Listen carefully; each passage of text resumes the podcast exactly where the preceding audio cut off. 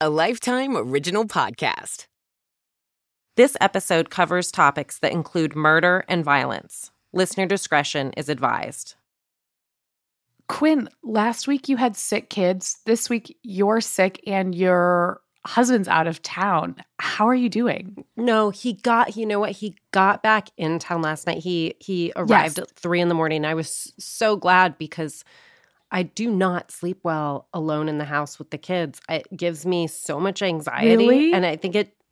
Yeah, well, I think it it actually dates back to a couple of years ago. I was alone in the house with them, and in the middle of the night, a mirror in our house, a piece of artwork that has a mirror in it, the mirror fell out of the artwork and shattered. So imagine that you're home alone with your kids and you hear downstairs breaking glass. What would you do if that happened? If it was the middle of the night and you heard a noise like that? Okay. Because I can tell you that what I did What did you do? crazy.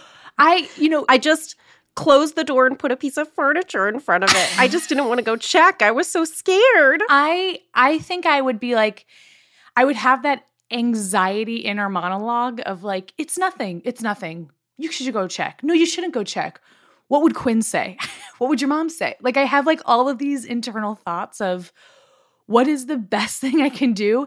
I probably would end up checking. For me it's more the like did I remember to lock the door? Did I did I remember? And then the amount of times I've like gotten out of bed, like gotten so cozy in my covers and like get out of bed to test the door. And nine times out of 10, Mhm. it's locked. Well, imagine you heard a noise like that, like a I don't know, a bump In the or. A, a crash or a shattered glass in the night.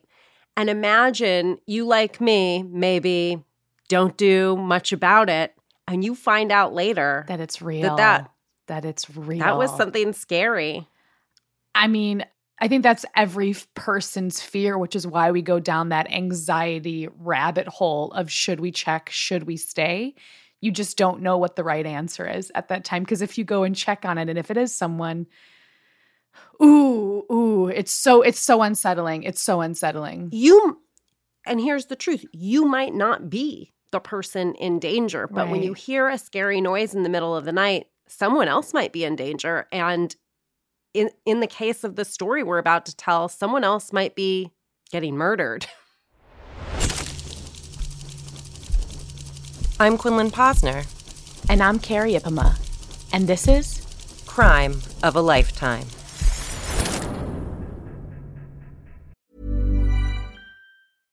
Hey, I'm Ryan Reynolds. At Mint Mobile, we like to do the opposite of what Big Wireless does. They charge you a lot, we charge you a little. So naturally, when they announced they'd be raising their prices due to inflation, we decided to deflate our prices due to not hating you.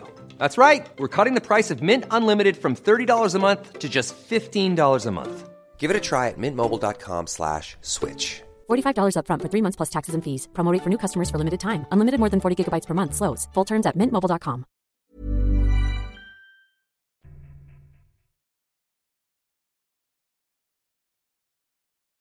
We want to take you to Olathe, Kansas. And I'm going to set the scene in this little town at the time. It's a suburb of Kansas City. So it's a suburb of a big city. Um, and at the time, in the 80s, when our story is taking place, there's only about 37,000 residents. So it's a pretty small town. And listen, I don't want to say there's churches everywhere, but I, I am going to be clear. This is a Bible Belt place. Like there are churches. What is the church to Starbucks ratio? Oh, well, this is the 80s, baby. There's not a lot of Starbucks on every corner. I would say They're winning. they're winning. The churches are winning. You heard it here first. In Olathe, Kansas, the churches. Jesus one, Starbucks zero. I'll keep score this whole Please. time. Yeah, I think we're going to be looking for Jesus a lot this story, honestly. Okay, so it is February 28th, 1982, and this scene takes place in a duplex, which is, I don't know if you know the definition of a duplex, but it is a home that is taken up by two separate families. Some might call it a two family home. Okay, so the home is split down the middle, and the two families are these two couples, and they share a wall. And at around two o'clock in the morning, Gail Berkstrand wakes up to our biggest fear, which is the sound of noises like thuds coming through the shared bedroom wall. It's like someone is banging on the floor with their fist, or she even says someone, it sounds like someone's being thrown around next door. I mean, but to be clear, even though it's very scary to wake up to these noises, it is not in her home, it's in the next door home. Um, but she's still, I mean, that's pretty close. That's close to home. So, Quinn, that is the definition of close to home. Like, yeah, very much. apt, apt analysis, analogy, Quinn. She also has a baby. So she wakes up her husband who's home, Richard, and she's like, You hearing these noises? You know, she's scared. Do you think Um, Richard is like, no, you're overreacting and falls asleep? Or do you think Richard No, is. Ri- you know what Richard does? He probably pushes the uh, dresser in front of the door. and then they're like, phew, and then they go back to sleep. it's a pro move. No, he doesn't do that, but they do end up somehow, even though it's scary. Maybe it's that the noises stop. So you do that thing where you're like, did I even hear anything? Meh. Like once it stops, they stop being scared and they are able to go back to sleep. I'm sure breathing exercises were abound. I'd be counting my breath so I could get back to sleep. count your breasts, counting your sheep. They wake up an hour later and there's another banging sound. This time it's at their front door. And that's scary because 3 a.m. somebody knocking at your door, that doesn't feel No, Good. you don't. That's not. That's not the alarm clock I want. Okay, I do not No. want that alarm. they do go to the door. They do open it as a team. Maybe it's less scary. Melinda Harmon, their neighbor who lives in the duplex, is there, and she is bruised. She has a bruise on her cheek, and her nightgown has blood on it. And she just looks like she's not. She's not okay. She looks like she's in shock. She's seen something. Not only has she seen something, she's experienced the worst thing imaginable. She says that while she is sleeping in her bed with her husband, two men break into her house. They beat her husband, David. And they've left, and she's in shock, and she thinks David might be dead, but she just immediately went over to the neighbors. So the neighbors are hearing this information. They call the police right away. Do you think they would feel so bad about like hearing something at two and not I mean, I think retrospect, yes, but my my imagination or how I guess I think that would go is if someone comes to your house and they're confronted with blood all over themselves, I think the first thing you do is just crisis management. You're calling 911, you're like going into crisis mode. I would feel so bad though if you accidentally let slip. You were like, "Oh, we I did heard hear that. that." I was going to actually Ah. say you were being loud tonight. No, they wouldn't say that. That would be aggressive. No. So then Melinda goes, actually, in addition to the police, can you call a friend of mine, Mark Mangelsdorf? And the police show up, and then Mark comes right away. So the police arrive at the Harmon's house and they check out the scene. It doesn't look like anybody broke in. They can't find any, you know, doors that have been messed with or windows broken. But then they go upstairs and it's A it's a real horror scene. There's just there's blood everywhere. It's down through the hallway into the main bedroom, and the bedroom is especially awful. There's blood on the wooden headboard on the side table. It's all over the sheets and the carpet. And what they see is that someone has taken a drawer and pulled it out, and there was a jar of keys. Yeah. They took the lid off, so they don't know if anything's missing necessarily, but it does look like someone rifled through the Harmon's things. David Harmon is still on the bed. He's on the left side, covered in blood and not moving. it's very clear that he is dead. When the police enter the scene, their first thought is that he's been shot in the head. That's that's how destroyed his face is. But then they realize that he's been beaten to death with a blunt object, which harkens back to the two in the morning thudding the Bergstrands heard. Which, by the way, like to be scared of a noise and be like, is that someone breaking in? And then later be like, no, that was someone breaking a person. I mean, That's the sound of someone breaking someone's face. That's so That's scary. so terrible. And it, they share a bedroom wall. So they were like, I mean, feet away from this happening. It is such a gruesome scene that the police and investigator on the scene, a detective, actually told Oxygen Snapped that he couldn't tell if it was a man or a woman. That's that's Oh how d- it's just like it it is such a rageful act and it feels so personal at this moment, right? I just was like thinking about like the fact that this guy was asleep one minute and then being beaten to death the next minute and how we don't know like how that went. Like which is to say like did the first blow land on him in such a way where he woke up Well, and had the time to be like Quinn. cognizant of what was happening? Quinn, they look into it and there are no defensive wounds on him. So Oh, that's that actually gives me hope that he died. I hope quickly. right the the yes yes yes and what's crazy and that they kept beating him, but he was dead. Because I just hate the image of him like, ugh, like knowing what's to. happening. I mean, and then Oy. keep in mind, all while this is happening, Melinda is right next to him. can see it all. I don't know if they've like tied her down or if they've restrained her in some way, but she is like up close and personal to this moment. And what's even crazier to me is they they have there's this jar full of keys, this like random jar full of keys, and they know Mm-hmm. exactly what key they're looking for. Which Oh, feels yeah, they must have been very intentional there, and it's like feels very targeted and specific. Totally. And so, according to Melinda, what she tells investigators is that she comes to, she wakes up to two masked invaders. She describes them both as black, and she comes to realizing that these two guys are beating up her husband with a crowbar. And they beat him up. They beat him to death, and then they drag her downstairs, and she hears one of them say to the other, "I think you hit him too hard. You may have killed him." So even the the people that did this are aware of like crowbar thing getting pretty out of control. I mean, again, if you can't tell who the person is, you've taken it too. I mean, I, I don't even want to say that because I don't think, I mean, like it's taken too far. If there's a crowbar in your hand, there's not too far. There's no such thing as too far. If you walk into someone's house with a crowbar, you've taken it too far. There's no moderate crowbar attacks.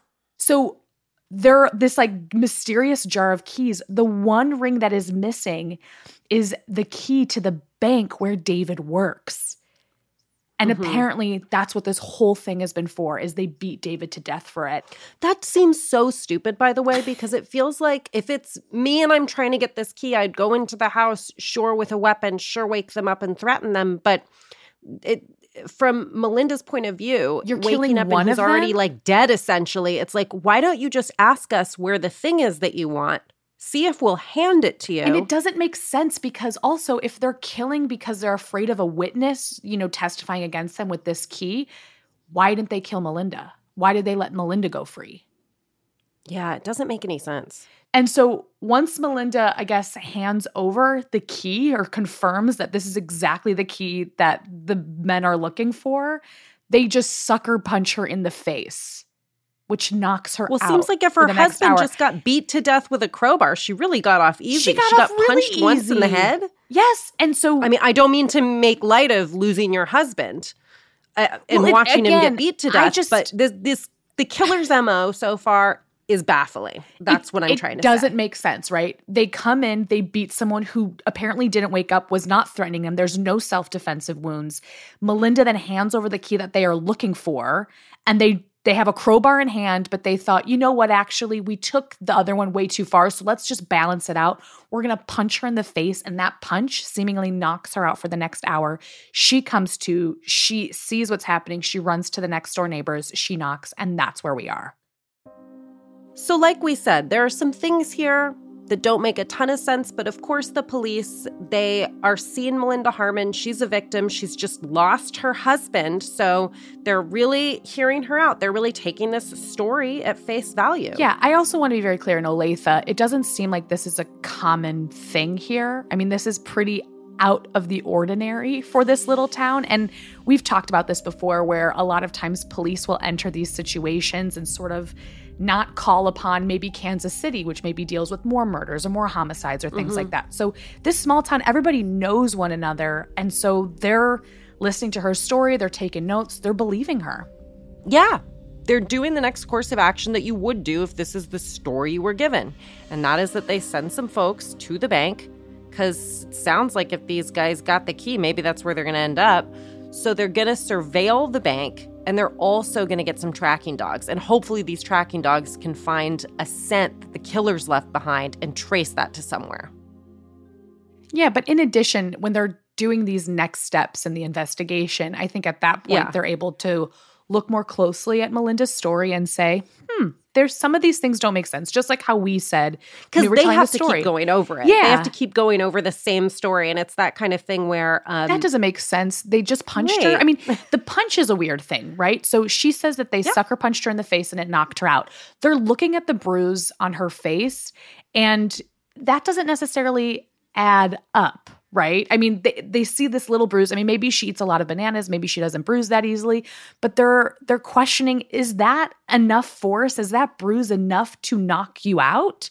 I don't know. I mean, again, Hmm. that's sort of a hard thing to determine because people really don't want to test what's what um strength they're not like, come here, let's yeah, I don't knock think, you out on the other Yeah. side and see. I don't think they have looks like, the scientific theory to do that. Um, and then, like we said, it seems really weird that they took the keys to the front door of the bank. Which, again, what's weird about that is they took the keys to the front door. It's not like they took the vault keys. It's not like they took, Mm-hmm. and they didn't even ask him, "Hey, where are the vault keys?" They just took the front door keys. Like that doesn't make very much sense. But we've seen we've seen dopey seen criminals dopey, before. dumb There's a lot of good Disney movies about dopey criminals. So you know, as a Disney adult, I'm sure Carrie's seen it all, and she knows that that could be the case, right? Just some some bumbling guys. No.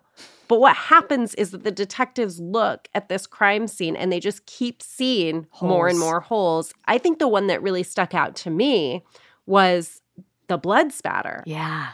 again, I'm no Dexter, but I watched all the episodes. And so, I you're think I am expert. Okay. I am I'm an expert.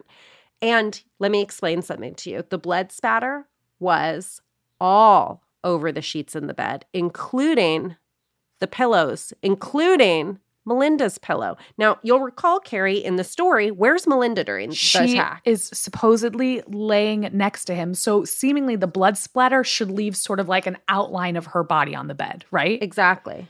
Exactly. And it doesn't. There's way more blood on the bed where she should have been, and there's way less blood on her nightgown than should be there if she was right next to David while he was getting hit. In fact, the way that it spattered on her, it almost suggests that she was standing in the room near him, not lying in the bed next to him. I don't like it. I don't like it. And then we got the dogs. And they catch this scent from the crime scene that is from neither Melinda nor David. There's a third scent they pick up and they can't account for it. So the dogs follow the scent down the street to a dumpster.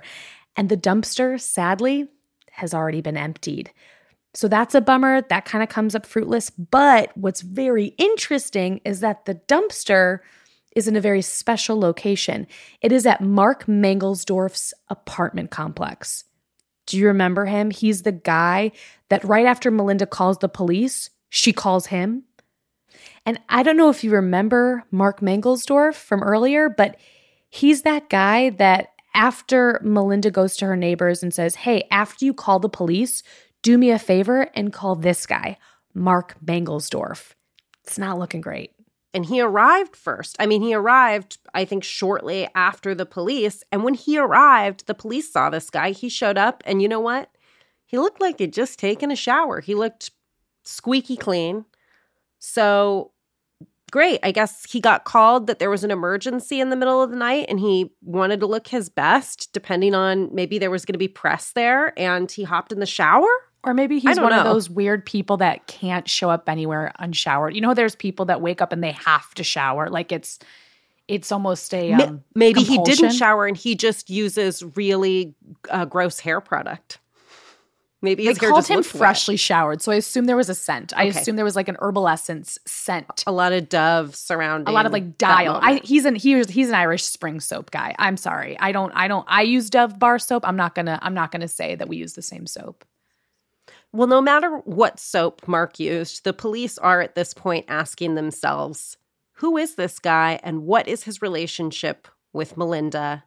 And maybe a better question, what's his relationship with the newly deceased David?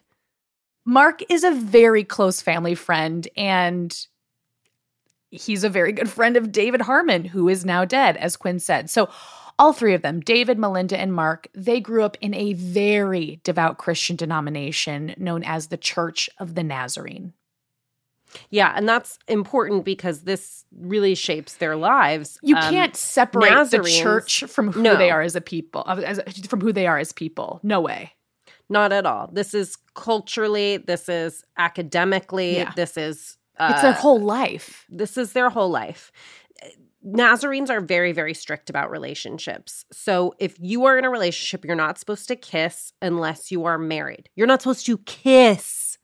I mean, so lots of sexual tension brewing in that community would be what I would guess. Sexual And tension or pers- repression, I would also say. say tension and That's right. repression. Yeah. That's right, exactly. Um, and they're as far as wanting to get a higher education, they're like, we have our own colleges. So the college is connected to the church. And when I watched the snapped about this case, Yeah. it made it sound like even when you are college age, if you are a Nazarene and you're there at the college, you are not to do anything. It is footloose times a million. You think no dancing is the worst? How about no dancing? How about no dating? How about no playing cards? How about the teachers trying to make sure kids aren't doing things like go to the movies? So I feel like The it's what you amount of before. You could look at it as a total snooze fest, but you can also say it's a snooze fest that is also weirdly a powder keg. I know. Anytime I hear these kind of moments, it's like, you know, someone's going to lash out. You know, someone's going to overcorrect in a very intense way. So, David Yeah. and Melinda, the couple, right? They meet at Nazarene Bible Camp and they get married at the old maid ages of 20 and 19. They want to kiss. They just want to make out, man. They just want to touch tongues. That's what they want to do.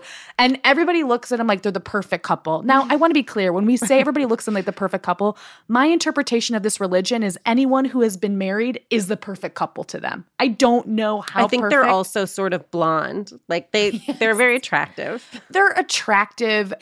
David at this point is 25. So they've been married about five years and people really love David. You know, he's kind of this really smart, nice guy. He gives back to his community. Whether that's of his own volition or the church's persistence, I cannot say.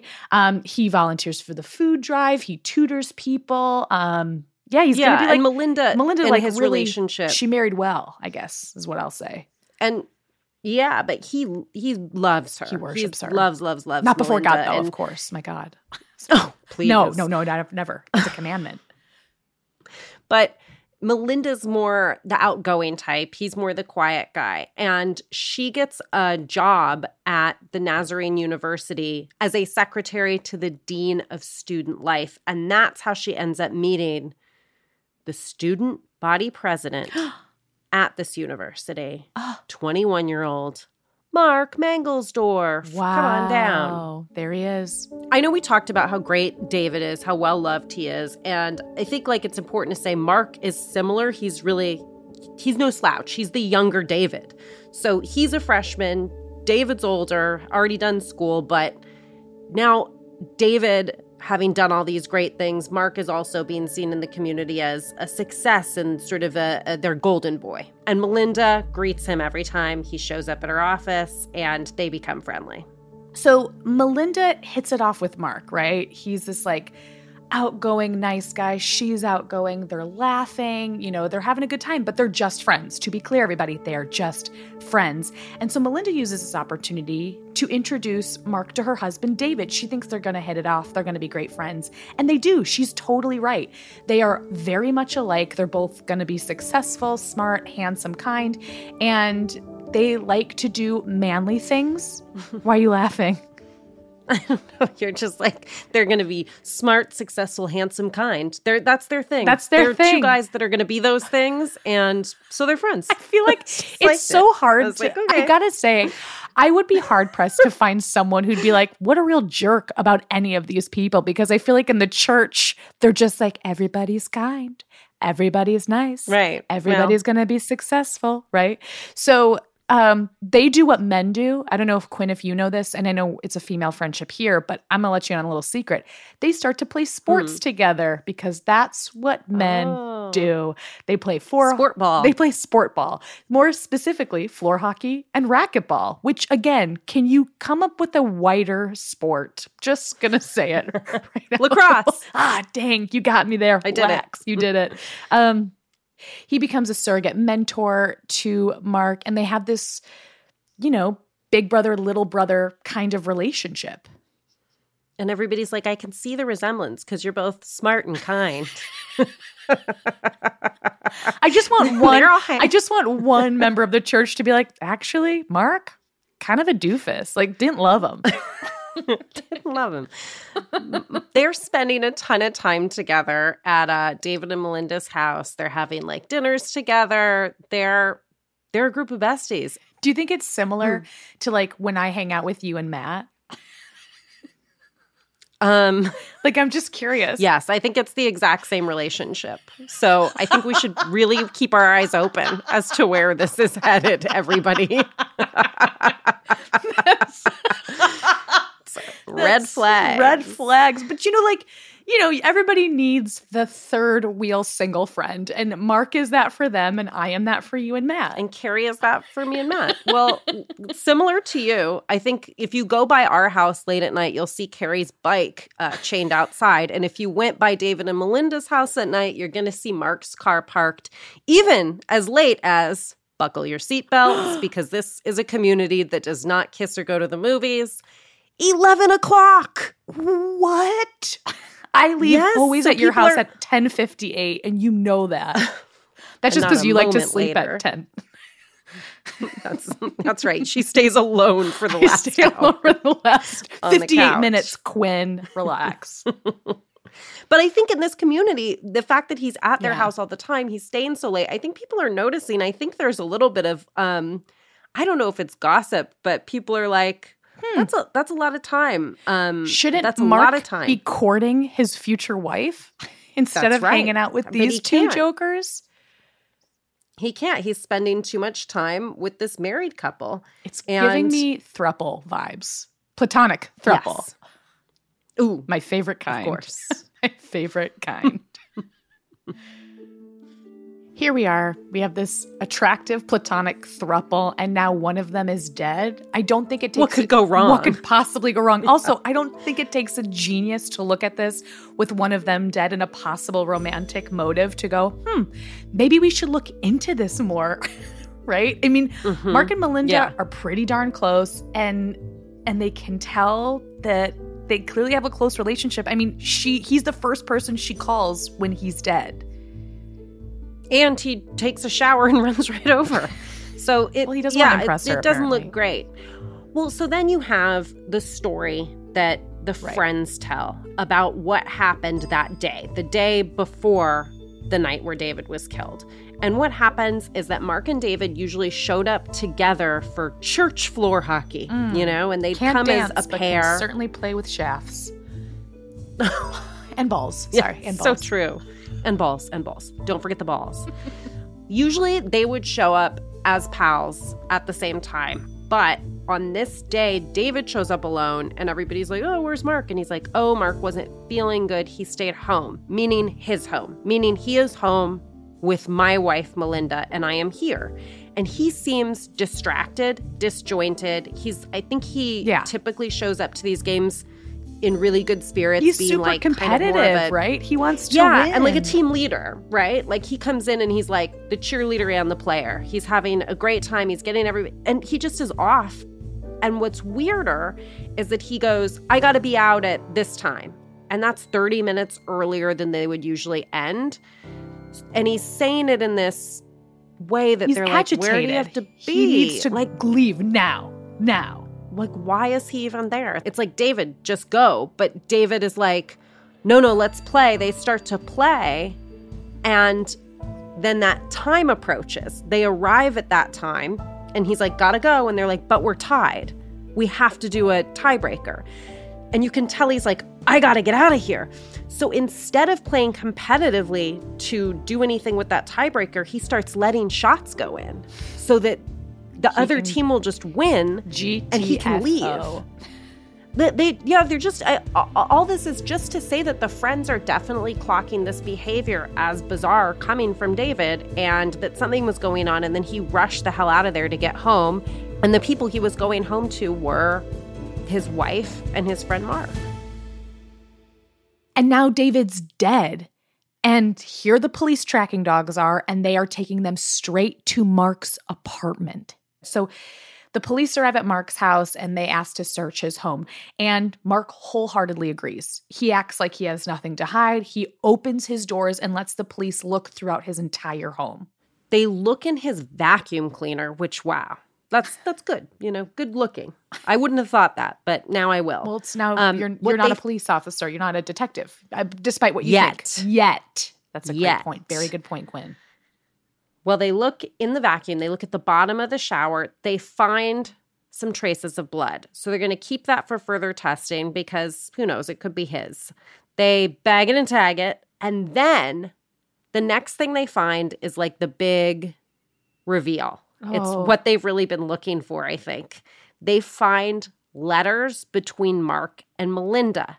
Now, these letters, I don't know the contents of them. I know that they're signed Love Melinda. I know that when the police see them, they say, These are love letters. We found them. These are love letters. Yeah.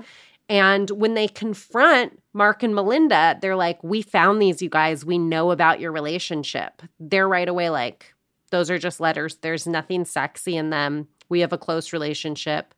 It's not weird. Yeah, I, I do think it's a really interesting thing where they don't deny these letters. In fact, they double Mhm. down and say, hey, no, actually, we're just friends. And based on this religion, I I assume it's probably not very sexy because that's super sinful. Sure. I would say that if you and Matt were writing letters between Mhm. the two of you, Okay. fine. Okay, write those letters, sign them It'd be weird. love. It'd be weird. But if you no, no, let me tell you where the line is for me. Keeping the letters in like a shoebox. Like if Matt wrote you a letter and said love Matt, great. You write him a letter and say love Carrie, great. One of you is keeping those letters in a shoebox. That's where it becomes some pervy pen pal shit that is a red flag for me and I I'm going to be watching my back. What I love about it, Quinn, is my stuff is currently stored at your house in a storage unit that you actually have access to the keys for. So what I love about this find- imaginary thing find is that I'm hiding it right under your nose. and I don't like it. as much as Melinda and Mark are denying this, the police are not convinced at all, just like we all aren't. We're none of us are convinced here. no. Um, so the police are thinking this bank robber theory is a crock of nothing. Um, and they're pretty sure that two strangers did not break in and kill David. And I want to be very clear here. Melinda has said early on that it was two black men that came in, which again, I just, we don't know what happened, but I'm going to tell you if it's not true, Melinda, that's a really thing. It's just shitty, and we'll get into it later. But I just have to say, if she's making up this story, she's putting people's lives in danger. Anyway, so all eyes are on Mark and Melinda's relationship. They have motive, they have reason why they would want David dead. But what they don't have is hard evidence, okay? Because DNA, this is in the 80s, DNA is not very advanced. So they really can't pin the blood that they find at Mark's apartment to David. Right? And they don't have a murder weapon. and all the fingerprints that they might have It's any of that or mark's hairs it's like yeah of course he like practically lived with them so they're doing everything they can He was there till 11 o'clock at night, Quinn. 11 people way past curfew so the police are doing anything else they can do uh, interviewing people 300 interviews uh, investigating they spend over 2000 hours a lieutenant at the Olathe Police Department tells a newspaper that this case is the biggest one we've ever had. It's about twice as much time as we devoted to other homicides. Well, that makes sense to me because we have sex, Hmm. we have love triangle, or we have a love tryst, a little affair, we have murder. You gotta wonder, I don't know. I would call this case no sex, no drugs, no rock and roll, but all murder.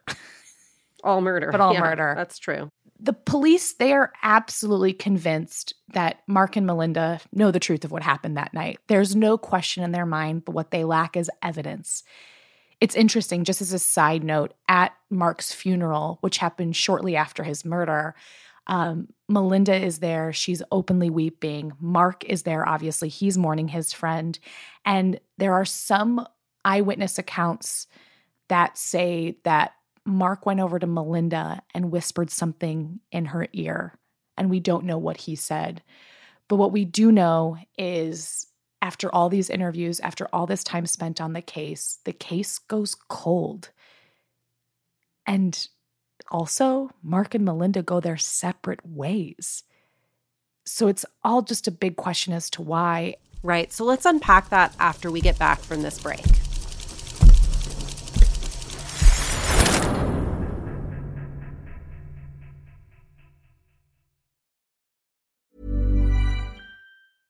Ryan Reynolds here from Mint Mobile. With the price of just about everything going up during inflation, we thought we'd bring our prices down. So to help us, we brought in a reverse auctioneer, which is apparently a thing. Mint Mobile unlimited premium wireless. Have to get 30, 30, bit to get 30, bit to get 20, 20, 20, bit to get 20, 20, bit to get 15, 15, 15, 15 just 15 bucks a month. So, Give it a try at mintmobile.com slash switch. $45 upfront for three months plus taxes and fees. Promo rate for new customers for limited time. Unlimited more than 40 gigabytes per month. Slows. Full terms at mintmobile.com.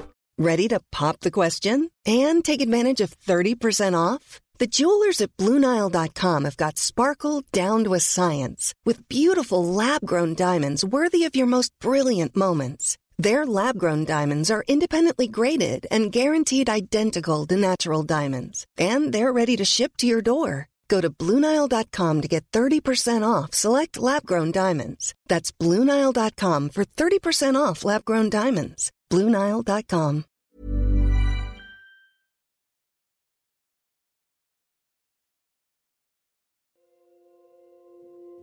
Wow. So, one thing I think is pretty wild is that while the police are looking into Mark and Melinda, that's not hush hush. No. People are people know that they're being questioned. People know that there's suspicions, there's rumors, but Mark, who was always one of the golden boys in this community, keeps his status as that Yeah. with the Nazarenes.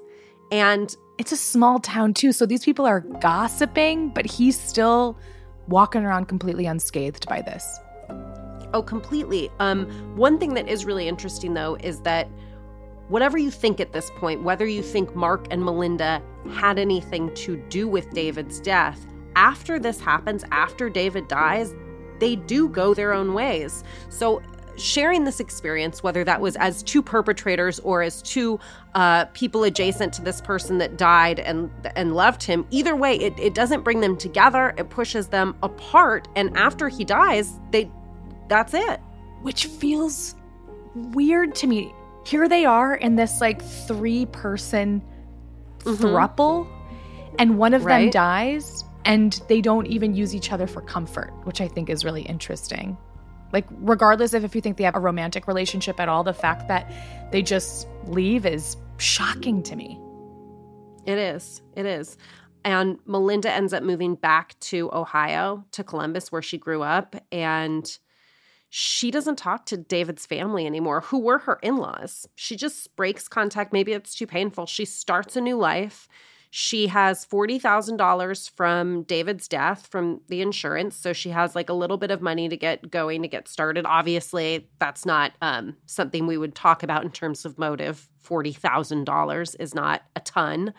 Um, but in the next 19 years, she builds another life for herself. She ends up marrying a cosmetic dentist and she has a couple of kids. Probably, And I'm going to guess, a, great beautiful new smile. Yeah, that is exactly what I thought would happen there too.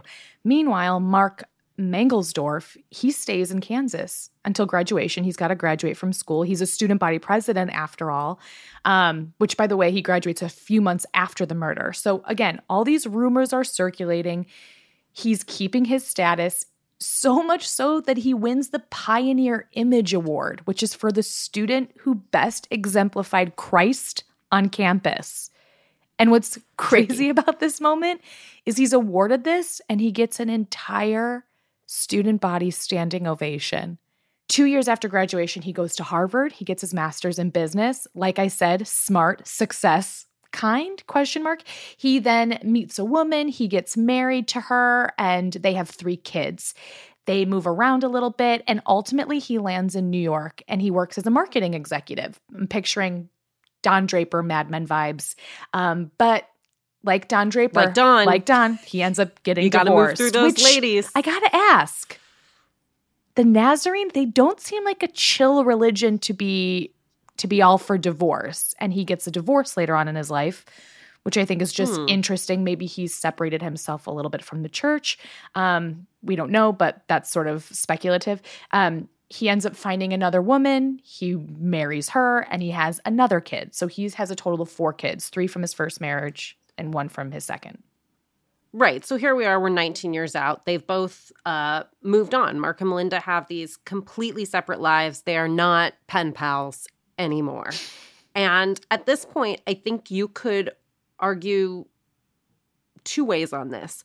So is it that they murdered David together? They both did. And then after it happened, they they were so ashamed. They couldn't be around the other person because they reminded them of this darkness Or they didn't commit the murder. they didn't commit the murder, but that the shock of the murder having happened, it made them reconsider their lives and they decided that they didn't want to be part of the other person's life that there wasn't that wasn't as, as special as they saw it All those letters for nothing. I would also think that if they didn't do, if they didn't do it, that also losing David might have been Too painful. Say there was a spark there. Yeah, but like if there had been a little spark between them, it's like, no, now we really have to honor this person who died that we loved but it could have been too painful. Yeah. and we would never be together. And if it felt dangerous, like we do kind of like each other, I could see And where like for David dies and you memory, say, we gotta in honor of David, I would, yeah, I would never be just- near you. Or I would never be near you because I don't want to look guilty. Yeah. I mean, there's because a lot if, of if they had gotten why- together right after that murder, I think it would only. what would the community yeah, have said then? Totally. Would he have gotten the pioneer? I don't know. I I think maybe he would have. I don't know that. I, I what I will say is I it just feels really sad. It's been 19 years. It's 2001. Something exciting is happening in a Kansas crime lab, which is that they just got a shipment of a bunch of brand new shiny equipment, including some DNA testing technology that, you know, it's been 19 years. Like I said, it's come a long way. I yes, imagine Carrie, you're raising your I raised hand. my hand just because I wanted to say something in between. I didn't want to interrupt you. I just imagine this crime lab gets all of you. Do you ever get like a new thing and you're like, oh, I want to try it so many times, and they get so excited from this new forensic thing that they're going, who has more DNA? Who has more DNA? Let's add it to this. Oh, you got something. You got a cold case. Let's add it to it. Like it feels like they got a new toy and they're just looking for DNA to put through. Yeah, they want to book some people. So it's this new generation of detectives, and they're like, let's test it, let's test it. And a couple of Kansas detectives, Bill Wall and Steve James, great detective names, guys, they send the crime lab a vacuum bag. Yes, it's that vacuum, bag, vacuum from Mark's house. And they want to see if could that blood have actually been David Harmon's blood because back then they didn't have the technology to confirm that. So they reopened the case to get this tested. Yeah, but that's not all they want to do. They also want to start the investigation from the very beginning. They want to do all the interviews, they want to look at all of the evidence, they want to see if they can put together a case, right? So Detective Wall and James asks the DA if they can fly out to Ohio to talk to Melinda, the only eyewitness to this case, and while they wait for the DNA results from that vacuum bag. And the DA at the time, Paul Morrison, he actually remembers this case very well because he was on the scene of David Harmon's murder. And that Mhm. image has not left him. He he recalls No. it as being the most brutal crime scene he's ever seen. And again, those images do not leave your mind. And he said he gives him the go ahead, but he is certainly not convinced that Melinda is going to talk to them, let alone give any new information. But Right, because she's not compelled to. Totally. right? They It's have the, it's no- the kind of thing where exactly. and he's probably like, eh, she was pretty, you know, uh, you know, not that helpful probably at day one. He probably didn't love the story she told. Um, he and probably writes her he's off then as yeah he's she's suspect number one and two. I don't know whichever you know one or two either one. So he's not looking like this. It's not looking promising for him but there they go. They're going to the but it's suburbs like of you ohio. said yeah because i think that like you said that image doesn't leave you. And if paul morrison remembers this case and remembers seeing how badly david was beat he probably has that part of his heartstrings that get tugged where he says it does feel like crap Well- that no one ever served time for this guy's death. And you know what? She's not going to say anything but i'm not going to be the guy that that is going puts to be up stopping uh, this from going on. I mean yeah, i also exactly. we've been talking primarily about Melinda and Mark, his best friends, but I want to be very clear because we haven't mentioned it yet is that David has a family who loves him. He has people in his Mm-hmm. life who miss him, who love him dearly, and they deserve closure. They deserve to They know who didn't was see any on. justice. Exactly. They didn't see any justice or closure. Well, against all odds, they fly out there to talk to Melinda and they're like, Can we talk to you? I think they probably asked like that and expecting her to be like, No. bye. But guess what? She She's says, like, "Come on in. Oh, sure, the come on water's in." great. Yeah. Do you want me to make you a tea, a coffee?" So they're like, Can you just, I'm so sorry to bring up a sore subject. Can you just remind us what happened that night that your husband was beaten to death? And she starts to tell them a story about waking up to one, pay attention, one white man This makes me so In a mad. mask. This makes me so mad. beating David, and that she ran to the bathroom and hid. And so she says this to them, and I don't know if she clocks it, but they are stunned because this is not the story that she told 20 years ago and it's it's not even about getting a detail wrong like I I had a watch on or I didn't or I I, what color the, bedding was It's event is different. The whole she said it was two black guys which I can't she ran down the hall, not into the bathroom. And and this version of the story, I forgot to say, she completely omits the part about the bank key, like the whole motive for these intruders. it makes my skin crawl. It makes me see red that in the initial report, she claims it was two black men who came in and beat her mm-hmm. husband. And I want to be very clear. The the racial makeup of Olathe, Kansas, where this crime took place, is predominantly white. Okay.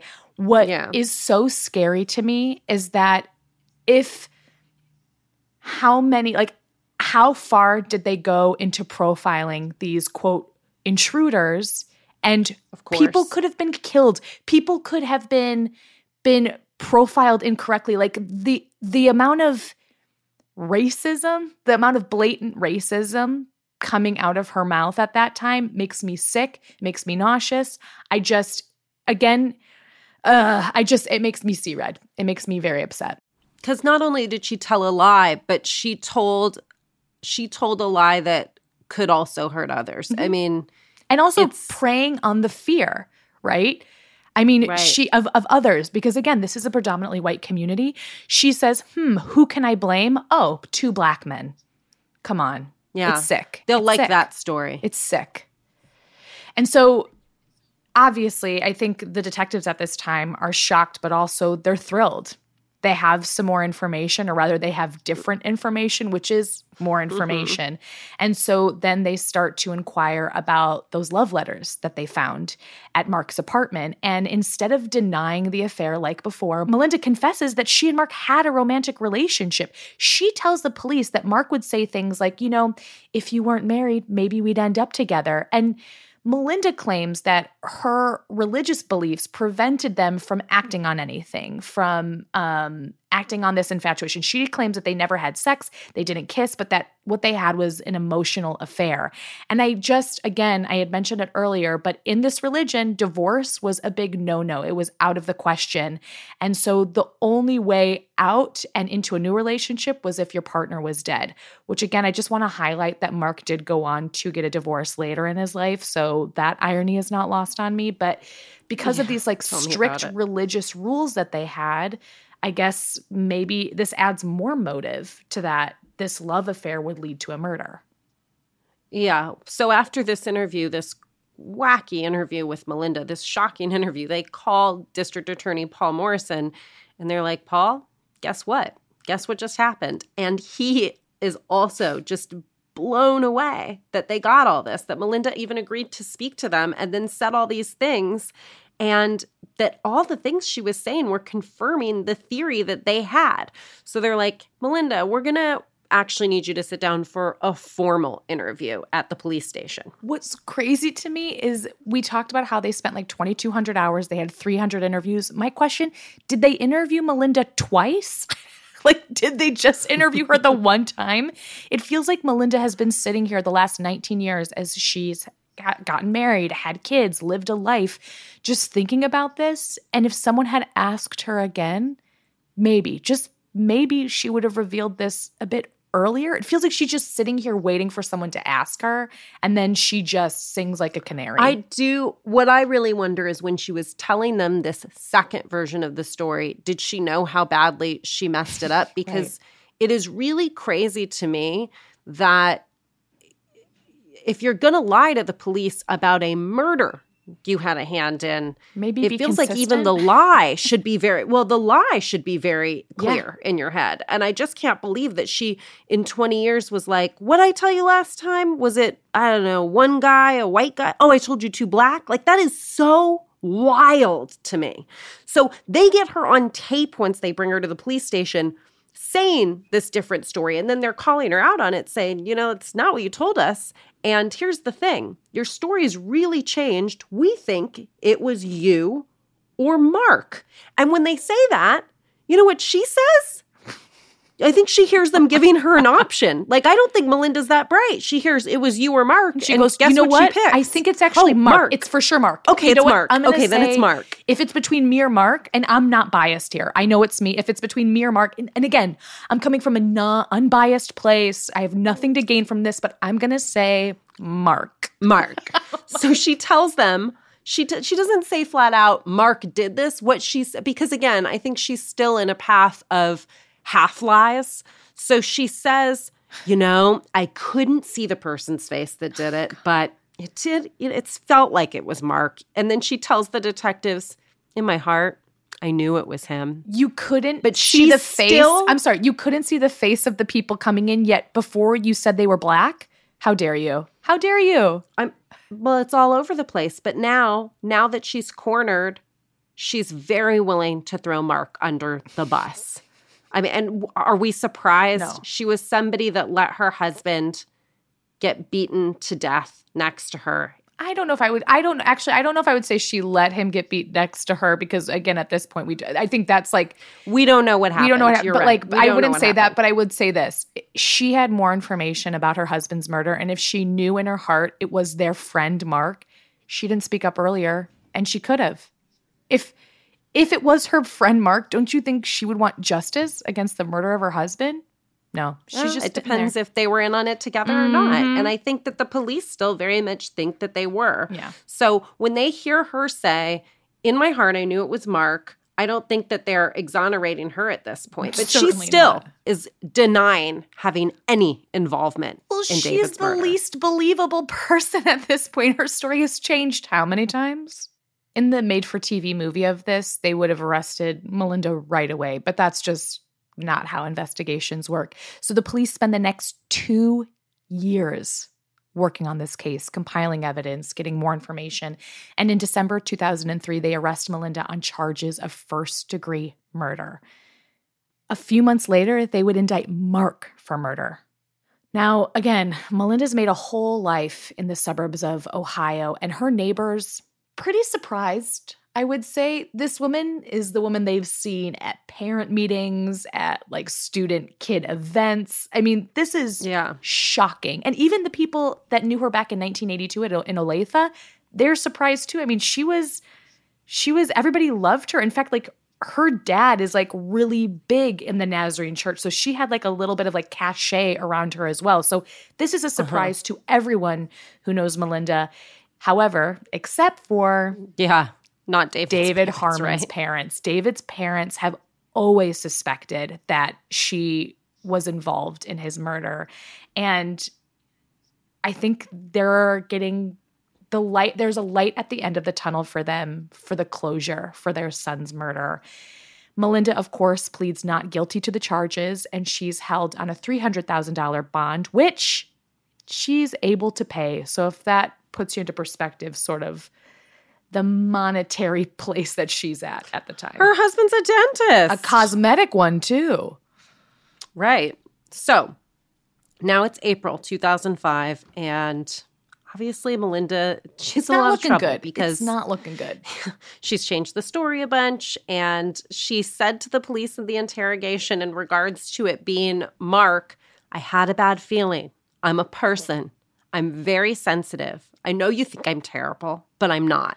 I don't know if And I would believe like if you her watched, opinion of herself. Did you see that though? No, I like I didn't. watched that clip of her, and it was so. d- yeah, it's impossible to like her. Is what I'm gonna say. It, it I do think you're a Well, terrible person, and I don't believe you, Melinda. In her confession, from what I recall, she's pretty smug and she feels powerful in a way, right? She has this like it's almost like she thinks me. there's a statute of limitations because yes, it has totally. this feeling of like, look, uh, we can talk about this, but then I'm really gonna have, I have to to, go pick to up the kids. I gotta go. I really have a lot of stuff to Yes. do. This is And, really like- bothering me in the middle of the day. And the idea that she's like, I don't know, do you expect me to remember all the details Yeah. correctly from that day? yeah, your husband And was murdered like- next to you. Yeah, we'd expect at least them to be the same. so wild. Believe it or not, even though she's accusing Mark, Mark gets put on the stand in her defense trial. And he does help in the sense that he's going to deny that they had any kind of relationship. He denies that he killed David, but he's going to get cross examined. It doesn't make him look great either. Mark actually is indicted for the murder of David three days before he gives testimony on her case. So if Which people know I this think- guy is being indicted for the murder I and then he's getting put on the stand, they're not like, well, that guy's impartial. Let's listen to what he has to say. I say. think from it a almost shouldn't even be allowed. yeah. Like, who cares? I think from a prosecutorial standpoint, it's pretty smart because he's speaking in her defense. And so the prosecutor is going to preemptively discredit his testimony by indicting him for murder three days before he's giving his testimony. I think that's, Mm-hmm. I mean, I, I don't know how legal that is, but I got to say, that does seem like a advantageous move on It's the a good move. prosecutor's part. part. Yeah, and there the narrative that the prosecution is promoting is they were having an affair and that this was this very highly religious community where yeah, it was it was better to if you wanted out of the marriage, just like you said, Carrie, The only way is out is less- murder. yes, yes, is through murder because divorce is not an option. And just in in trying to understand the oh god, it's very hard to trace, I know, the stories that Melinda tells because there are many of them. But we've gotten now away from these strange black men to a white man to a white man that looked an awful lot like Mark. That in her heart we she move knows it's as Mark. far but we move even further from Yeah. in my heart I know to I in fact because we planned it went to my back door at two in the morning and unlocked it for Mark. Mark came in. I watched him approach Dave. I watched him with a crowbar beat Dave. After he was done beating Dave, we had a conversation. He then punched me in the face as per our plan to make it look like I had avoided an attack as well. And then that whisper that you spoke about at the funeral where every where a couple people kind of speculated because they saw Mark go up and whisper something to Melinda. Melinda now says, "Well, I'll tell you what he said to me. He whispered to me that he had gotten rid of the crowbar, the murder weapon, which again was never found." And then to top it all off, this like crazy plan, premeditated murder, both of them having a part in his death, the two of them just separate. What? I'm still Afterwards. That is shocking to me. That just doesn't it it's so You're crazy. so in love that you had to kill this guy to be together, and, And then, then as soon as he was dead, you weren't even together. I, I mean, and not to say that would have justified the murder. I really don't want to Absolutely sound like I'm no. like, what a waste. But I am saying I don't buy it. I am saying I, I- I know that I might be alone here, and uh, this is totally speculative. But for me, this story still doesn't add up. And Melinda is still a selfish and unreliable narrator from where I stand. And I think she killed him. I will say about the killing, what's tough is I don't, I'm not, I, I haven't watched as much Dexter as you have, but I will say the blood splatter is a tough Spatter. spatter, blood spatter. So Spatter. sorry. Trust. I trust. Again, I'm not Dexter. I never claimed to be. I Um, know. I really watched all of it. I think what's hard about that though is the blood spatter does tell a story that she stood away from this, where I think if she was the one doing it, She could have been standing right over him for what the the You blood spatter said. is? My that's my understanding. That's my uh-uh. understanding that she was standing by the bed. I think And so what we- I say, if if I can make a conjecture, Yeah. is that I'm trying to look at all the pieces of this puzzle and I am trying to say, here was this what we know is that here was they were getting closer and that Mark may or may not have said, if only you weren't married. Then her husband ended up beaten to death and dead. The first person she called was Mark, but guess who was not by her side shortly afterwards? Mark. Mark. Did It just Mark doesn't make sense. Go all, to all the trouble of killing David to then not even try to have a relationship with Melinda? Or did Melinda kill her husband and then go, see, I'm available, Mark? And then, surprise, surprise, he was like, I'm actually good and took some slow backward steps. Yeah, I would not. I don't know. I, would not want to enter a relationship with someone who is capable of murdering their husband. Just, just That- pro that's tip. on your, your list. pro tip. Did you put that on Hinge? I did. I absolutely did. I, if you've Good. murdered a partner, I do not. Please do not write in. Do not swipe left. Great. Do not collect me from Go. Anyway, um, that made no sense, but here we are. Um, well, I will say the jury agrees with you in that she's found guilty of first degree murder in May of 2005. And she is staring down the barrel of a life sentence in prison. But she's not done trying to negotiate a way to save herself from prison time. I'm telling you, this woman is clinging. Melinda has been convicted of first degree murder. Now it's Mark's turn. Mark Mangelsdorf is slated to stand trial for the murder of David Harmon starting in fall of 2005. And while he's waiting, you know what he does, Gwen? He decides to give a little interview with the New York Times from his home in Prestigious. Pelham, New York City. Yes, from Pelham, New York. Yes, from live from Pelham, New York. It's Mark Mangelsdorf with the New York Times. I don't know who approved this interview, but I'm going to give you some brief highlights from this interview. So, Mark's married. Again, it's his second wife, um, Christina. And, And she's pregnant. She's pregnant, you know, and this has to be pretty darn stressful. You know, your husband's standing trial for murder. Not not a Mhm. great look. Seems pretty stressful.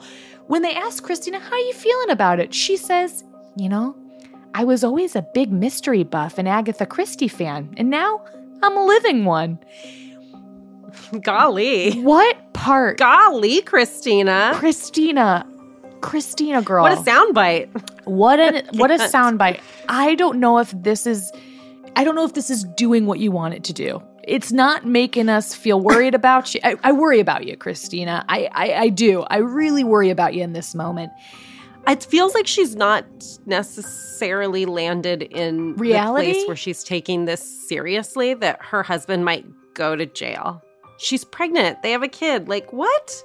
I hope that for her pregnancy, maybe she's going, you know what, actually, I let's just live in la la land, which you know what, I actually I'm all for and might help her pregnancy. Less stress is always a good thing.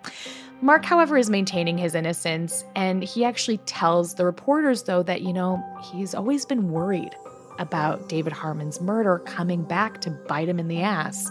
He says, I knew there was no statute of limitations on murder.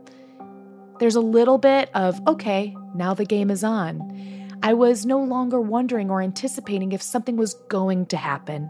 Now the real show begins. To which I say, who the hell are these Jamokes publicists and lawyers? What are they doing? What are you doing? What are they doing? Do you know like the the, way that he's speaking about this? Yeah, It is it's so, chill. wild. It It's- is so calm. And like the idea that he wouldn't just be like saying something about like yeah i lost my dear dear friend years ago this was horrible and i get that i might have to do this because it's about finding justice. I'm innocent. Like saying any of those things. Instead, he's like, ah, the game is afoot. And I'm like, what are you talking about? Or he could have publicly said something like, I just like I'm thinking of like what he could have said that was better, where he could have been like, "I've always known Melissa was Anything. involved, but no I comment. didn't." No comment. No comment. Hey, let's not do the interview great. with the New York Times. Would have been a smart. You know choice. what's so easy to do? No comment. Not do the interview.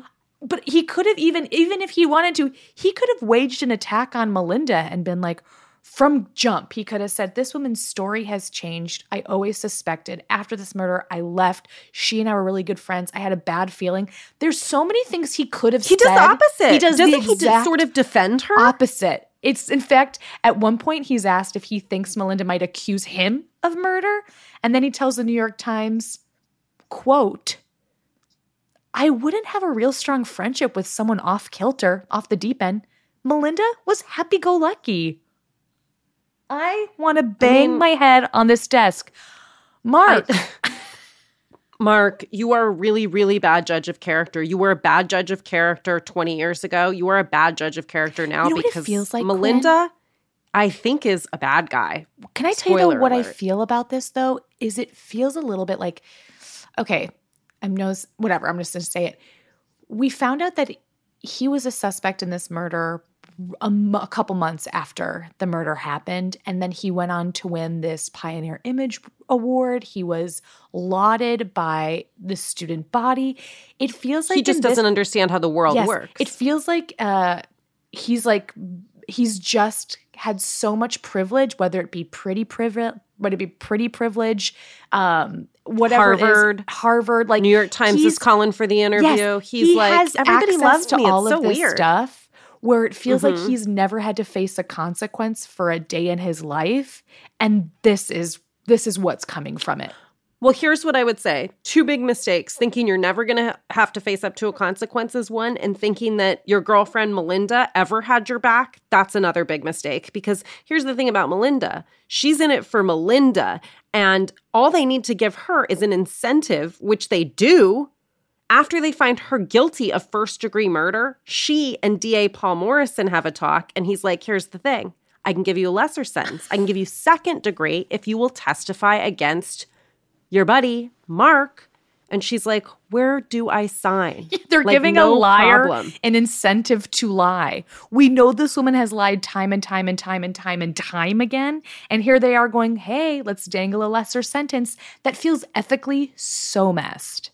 Oh, yeah. And she'll be eligible for parole in five years. I mean, it's nothing that she'll have to do. And so eventually, guess who's going to find out that she signed the papers? Mark. And boy, does he probably feel like a bit of a ding dong at this point, you'd Yeah, hope. he's just gone on the New York Times saying she's pretty happy go lucky. And then all of a sudden the chickens are coming home to roost and he's going, oh crap. What is Mm-hmm. going to happen? And his lawyer goes into full damage control. He, I mean, like us, it's pretty clear that Melinda is not a reliable narrator. And he says her Right. motive is absolutely transparent. He says people living under a rock in Uganda could answer why she is changing her story now. She wants to get out of jail. It's disturbing and confounding. And on the night of the murder, she told story A. Some years later, it was story B. And now, story C. I'm going to tell you, there's going to be a D, E, F, G, H, I, J, K, L, M, N, O, P for all I know about it. Yeah, she's a real bee. it's, yeah, it's, it's like a really big problem, also, just in the criminal justice system, that a convict can get their own sentence lessened if they implicate somebody else because to incentivize that so greatly is Especially to a liar. beg people to lie It just- Especially a to- person who's already been on record as lying. Yeah she's she's like you just want me to keep doing what i always do but i get paid in time for it? Great. I would love to. And so mark is at this point maybe for the first time in his life. Shaking. in not so boots. confident. Just not confident. Like he's like "Who? I, I don't know if i'm gonna get an acquittal here suddenly. And guess who shows up on his doorstep? Paul morrison the da and he's like here's the thing willing to give you the exact same deal melinda got which is to say if you admit to this crime i will give you second degree murder also you will be eligible for parole in only five years. That is and so a here's hard thing to I mean, it's crazy because at this point we now we cannot say to ourselves one way or another. No, you can you can decide if you think Mark is guilty or not, but what you all know for sure Is that is that Quinn there's does not a think lot of is. people.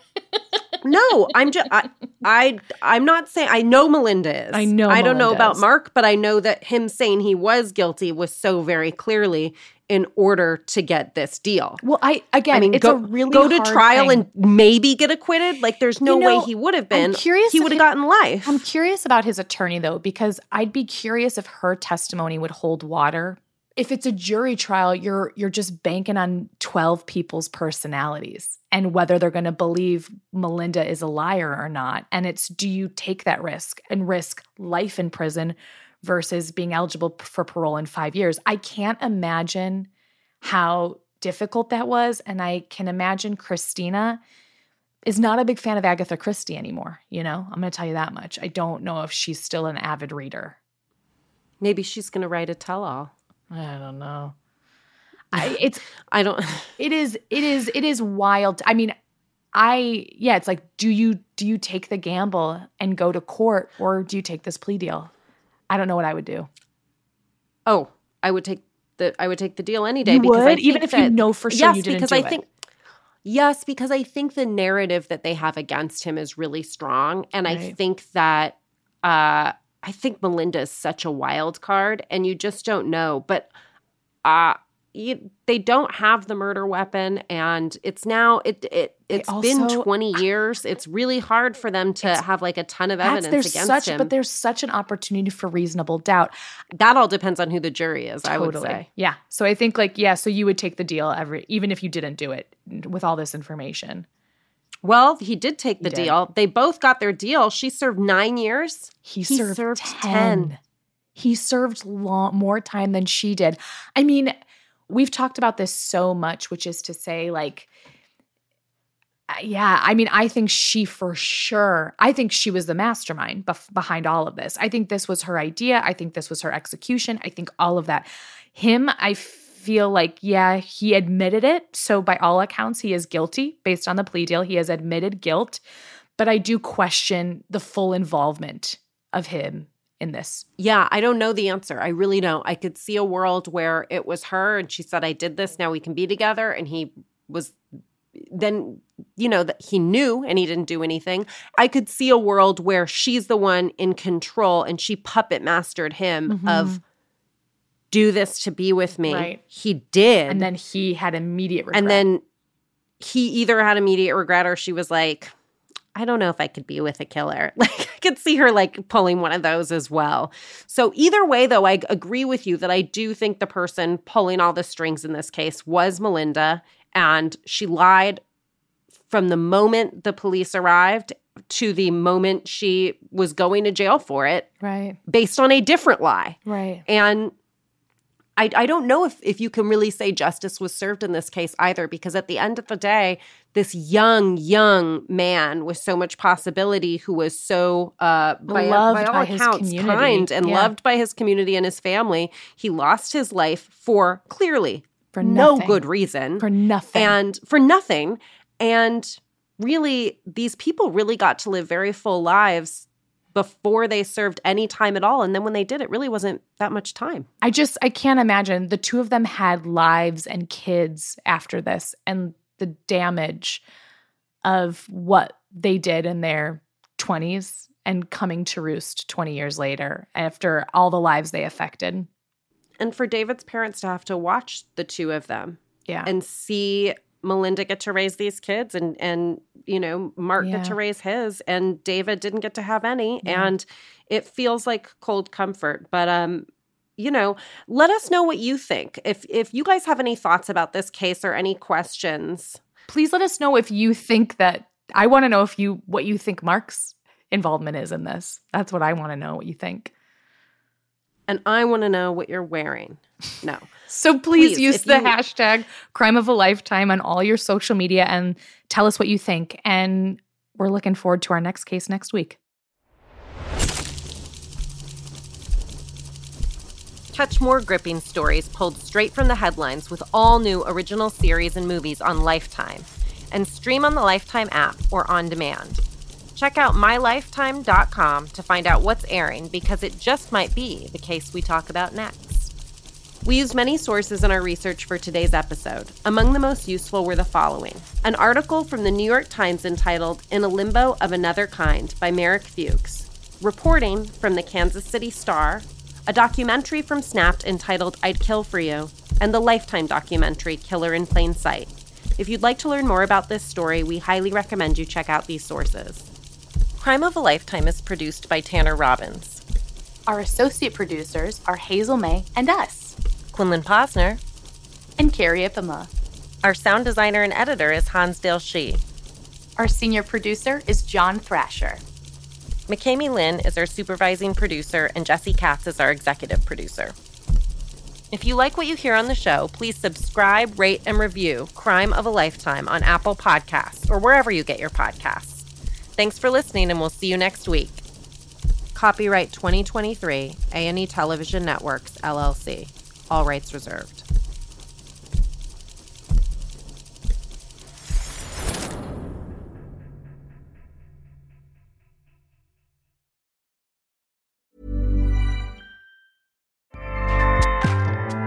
ACAST powers the world's best podcasts. Here's a show that we recommend. This is Roundabout Season 2, and we're back to share more stories from the road and the memories made along the way. We're talking rest stops, if we're stopping to get gas. You will be timed. you will be for sure. Misguided plans, I grew up in the city, so I have like, you know, a healthy fear of real extreme darkness. this was like wilderness. A lot of laughs, Y'all weird, but you, yeah, you, you were different. Like you were real different, bro. I can't really put my finger on it. and so much more. Just goes to show that unexpected things sometimes are the best when it comes to a road trip. Roundabout Season 2, presented by Nissan, is live now with new episodes rolling out every Thursday. Listen and subscribe wherever you get your podcasts.